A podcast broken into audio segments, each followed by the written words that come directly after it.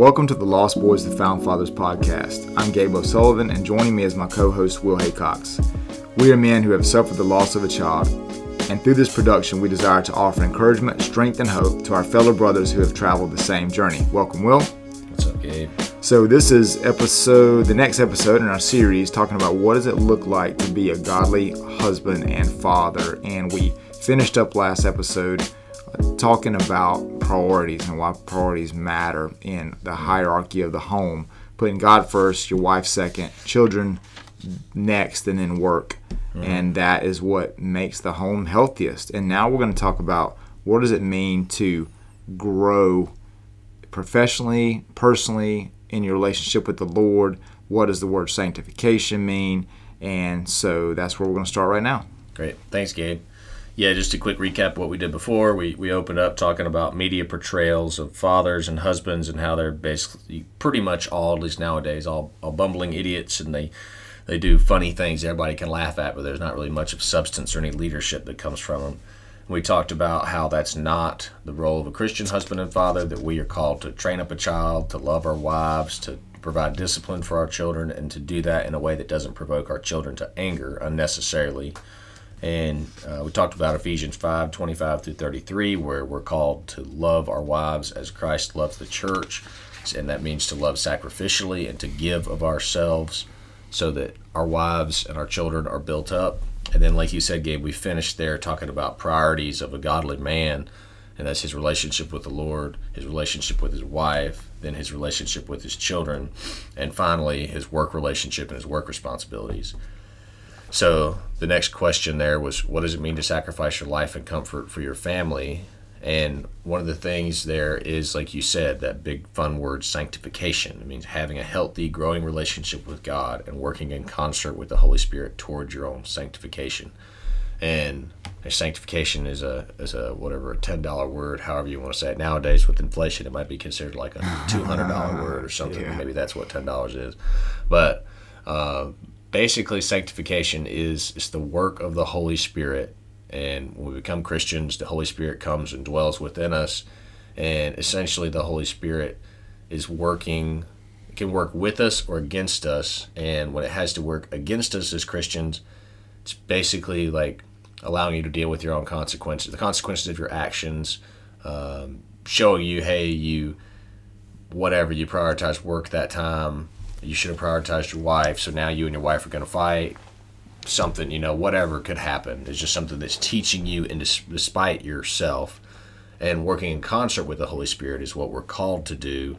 And that means, I think I'll just read 1 Timothy 3 2 through 5 here. And this is um, requirements for a overseer or a pastor or an elder in a church. But we actually find that in the Bible, all Christian men are held to the standard of being you know, hospitable, respectful, above reproach, and all this. So First Timothy 3 2 through 5 says, Therefore, an overseer must be above reproach, the husband of one wife, sober minded, self controlled, respectable, hospitable, able to teach, not a drunkard, not violent but gentle, not quarrelsome, not a lover of money.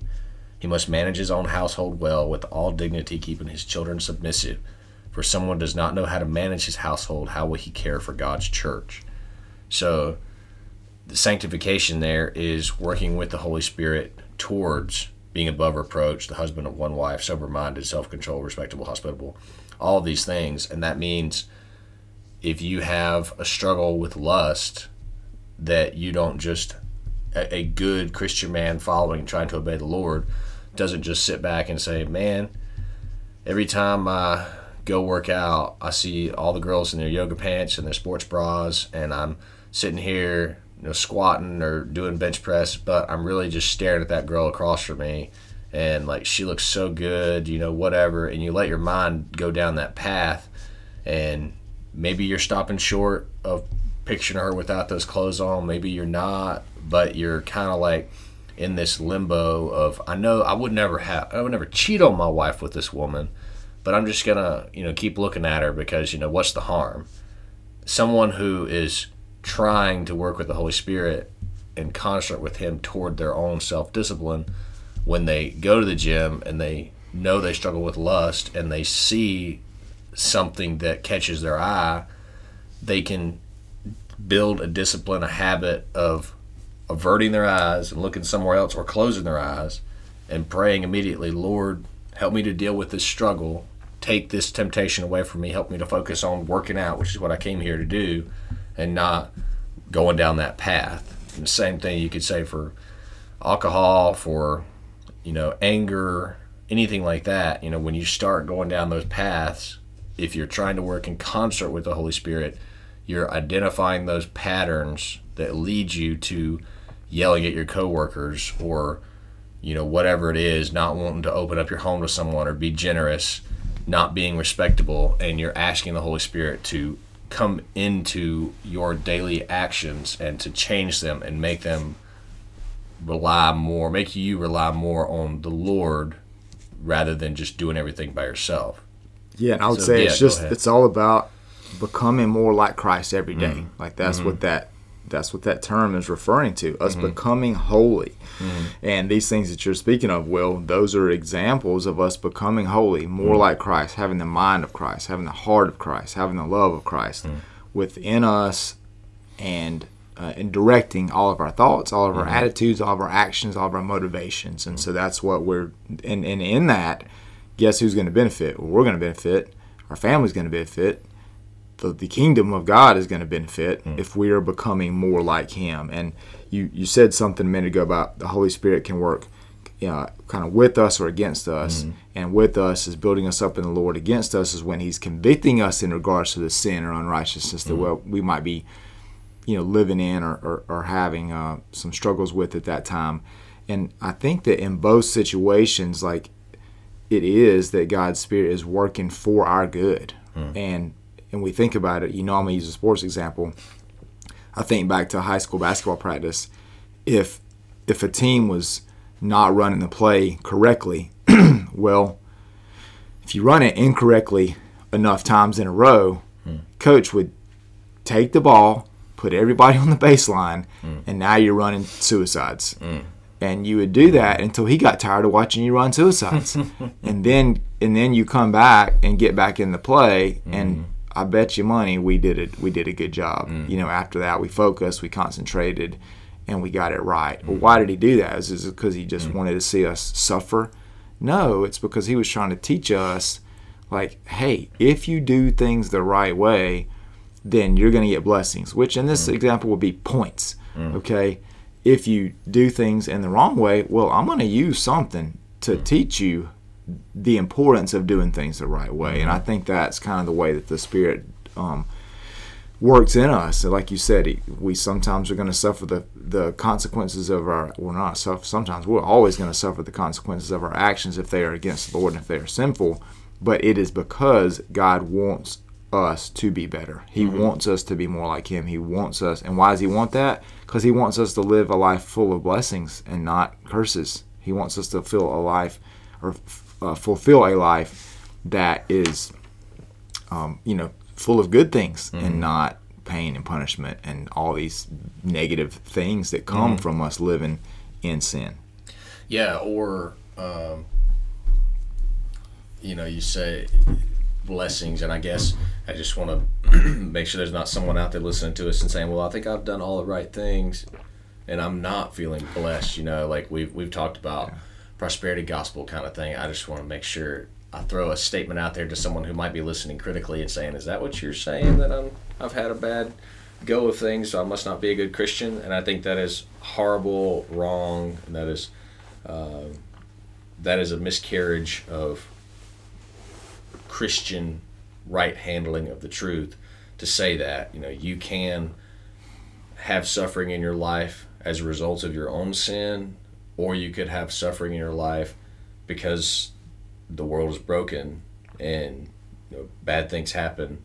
And you know, obviously, this podcast is about losing children, and I don't think we find anywhere in Scripture that we all lost kids because we didn't have our quiet time enough, or because mm-hmm. we didn't love God enough, or because we didn't have enough faith, and we didn't have the power to pray that child back to life. All those things are are lies, they're unhelpful, and they draw us further from the Lord rather than.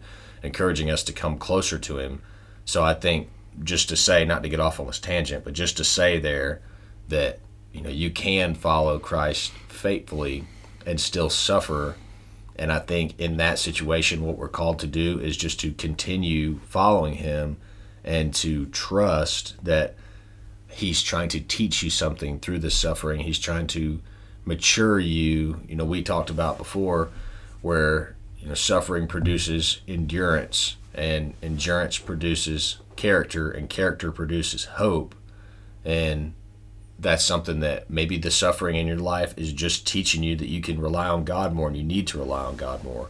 So there's there's a lot of different um, you know causes and purposes for brokenness and hope. So I don't want to don't want to fail to say that, even though we've already covered that in this podcast. So the next thing there is what does it mean to be you know, a good husband that sacrifices your life and comfort for your family? That means not just providing for their physical needs, like we talked about with working and, and bringing home money and buying food and a car and insurance and a home, but it also means providing for their emotional and spiritual needs. So that means, like we said, you know, Proverbs 22 6, train up a child in the way he should go, and even when he's old, he will not depart from it. Proverbs, if, if you know anything about the Bible, isn't uh, isn't the same as the rest of the Bible. It's not it's not a story. It's not a parable like Jesus would tell. it's just like it says Proverbs. It's it's a father we think Solomon writing to his son and just kind of telling him like basically lots of do's and don'ts. And like I said, he touches everything from you know good business practices to relationships with women and things like that. But this one is is not necessarily a promise to say if you teach your child the right things, they'll all become Christians and they'll never do bad things. But it's a general truth, like most of Proverbs is, that says if you take the time to teach a child the way he should go, meaning to follow Christ, to know Christ, to love the Lord, his daily disciplines of spending time with the Lord, and prioritizing Christ and relationship with the Lord over everything else, then in general, when he grows up and he has these habits established, he will continue in them and he will have a fulfilling relationship with the Lord as well, rather than growing up and being like, well, my parents went to church every week, but you know we didn't really talk about God, and you know I never made it my own faith. So now I'm going to grow up. I'm going to go to college. I'm going to do my own thing and turn away from you know what my parents believed, and I'm going to go be an atheist or a pantheist or some you know crazy thing like that. So I'll only yeah. jump in right there. If there's guys listening that think, well, I don't think it's right for me to push what I believe on my kids. Mm you are dead wrong mm-hmm. in that. Because if you don't believe that well i'll say this. You're dead wrong if you believe if you say that you are a christian. Mm-hmm.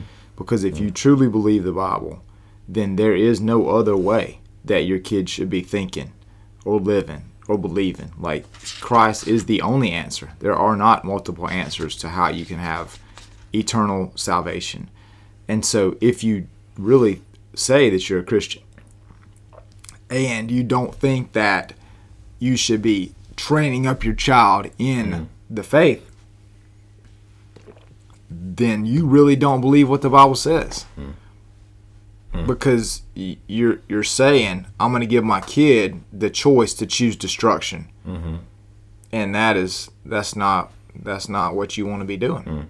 And I mean, we have this idea, and where I guess where does that idea come from that like you shouldn't push things on your kids? And again, I can make another note. We can explore this in another podcast, but I don't think that is a Christian idea that we should just provide our kids a good, loving, safe home, and then we should let them discover everything on their own, whether it's discover their own sex as to whether they're right. boys that look like girls yeah. or girls that look like boys, or whether it's whether they think math is is a true thing or if it's a made up concept or you know whatever or whether they think the sky is blue or green like if you want to raise your kid up that way i think you're being influenced by our popular culture. Yeah. Which again going back to what gabe said earlier or i guess he said this in the last episode so go back and listen to episode 36 but we don't want to come off as conspiracy theorists here, but if you, you look at culture, you read the culture, and you think critically about all the content that we consume, whether it's Facebook, Twitter, Instagram, TikTok, some of those things that for kids younger than me, my wife was trying to find a video the other day, or I was trying to find a video and I couldn't find it because I wasn't searching on TikTok because I don't use TikTok. My wife, I don't think uses it either, but she knows she can go there and find it quick. So if that, I'm only 30, but apparently that dates me that I don't use TikTok. But um, we see all these things from popular culture telling us don't push anything on your kids. Like you said gabe you know let them their kids are a blank slate. Let them go out and experience the world and learn and you know fail a little bit and learn a little bit here. And if they decide that they want to be unicorns with purple hair and you know whatever and they want to believe in pantheism that, that I am God and you are God and this wall is God and this tree is God, then that's fine. You know, you shouldn't try to crush their personality and crush their experience and force them to believe something because, one, that just sounds stupid. Sorry if I'm being too blunt. But two, they can tell you all they want to. Don't force Christianity down your child's throat. Don't force a Christian biblical view of marriage as one woman and one man down their throat. Don't force this patriarchal system of God as a father makes the husband and the father the leader of the house and the wife submits to him and the children submit to the husband and the wife. Don't force that patriarchal view down my throat. You're just you're whatever. You're part of systemic oppression, you're part of systemic racism. What are they doing? They are pushing all that down your kids' throats. So there's no such thing as this little bubble of protection around a child that they can grow up without any undue influence. Your kids are going to be influenced by somebody. They're going to be taught by somebody. They're going to have someone try to take them under their wing, or if that's a good way, taking it under your wing, you're going to have somebody sink their hooks into them and pull them into their own ideology and if you know kids are going to be quote unquote indoctrinated by someone, then it's better for you to raise them up in what you believe, what you know is the truth of Christ, the biblical understanding of sexuality, the biblical roles of a husband and a wife, the way, the biblical way to view work as honoring to the Lord. It's better to give them that biblical understanding and way to see and prioritize their world, and then let them go out into the world and experience all of the craziness that they're going to see out there, where people talk about the cure to all the world's problems is overthrowing the patriarchy, or the cure to all the world's problems is overthrowing systemic racism, or the cure to all the world's problems is ending poverty or ending hunger. Like, all those things are good. We shouldn't want uh, honor shame society where you know husbands can marry off their or fathers can marry off their 10 year old daughters we shouldn't want a society where you can lynch somebody because they're a different race than you are we shouldn't want a society where you can force people to work with against their will and you know all these other things are bad but ending poverty or ending hunger is good in the here and now but if somebody has their hunger problem alleviated and they live till they're 90 and die without Christ, they're still going to hell. Whether they died hungry at 18 and knew Christ and went to heaven, or whether they're 90 and died of old age and went to hell, like which one of those is better? So I think, not to get off on a tangent there, but no, the most I, dude, important thing think, is to yeah. your kids are going to be influenced by mm-hmm. somebody. So make it the right influences and then let them go out and, and deal with the wrong influences later. Dude, amen. And that was, that was not a tangent. I mean, that is in line with Proverbs 22 6 that says, Train up a child in the way he should go, and when he is old, he will not depart from it.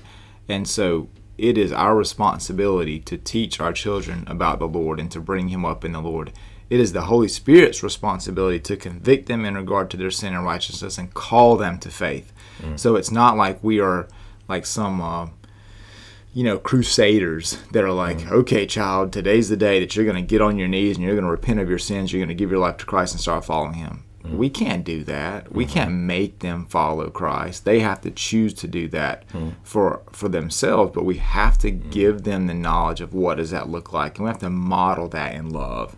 And I think that's exactly what that verse is talking about. Other people talk about, hey, that verse might mean, you know, teaching them what they're supposed to do with their lives as they get older and that kind of thing. And we could certainly discuss that some other time. But for this podcast and for this episode, let's remember it is our responsibility as fathers to lead our children, children to the Lord because that's going to be the most beneficial for them in this life and definitely in the next life. So, thank y'all for joining us today. Uh, make sure that you follow Lost Boys, the Found Fathers, on Facebook, Instagram, and Twitter. And please check out my books on Amazon or Apple Books or BarnesandNoble.com. Thy Will Be Done and Every Little Thing, Six Small Steps to Perfect Peace are those two books. Again, thanks for joining us today. We will continue this discussion and this uh, topic on our next episode. Let's not be lost. Let's remember to be found in Him.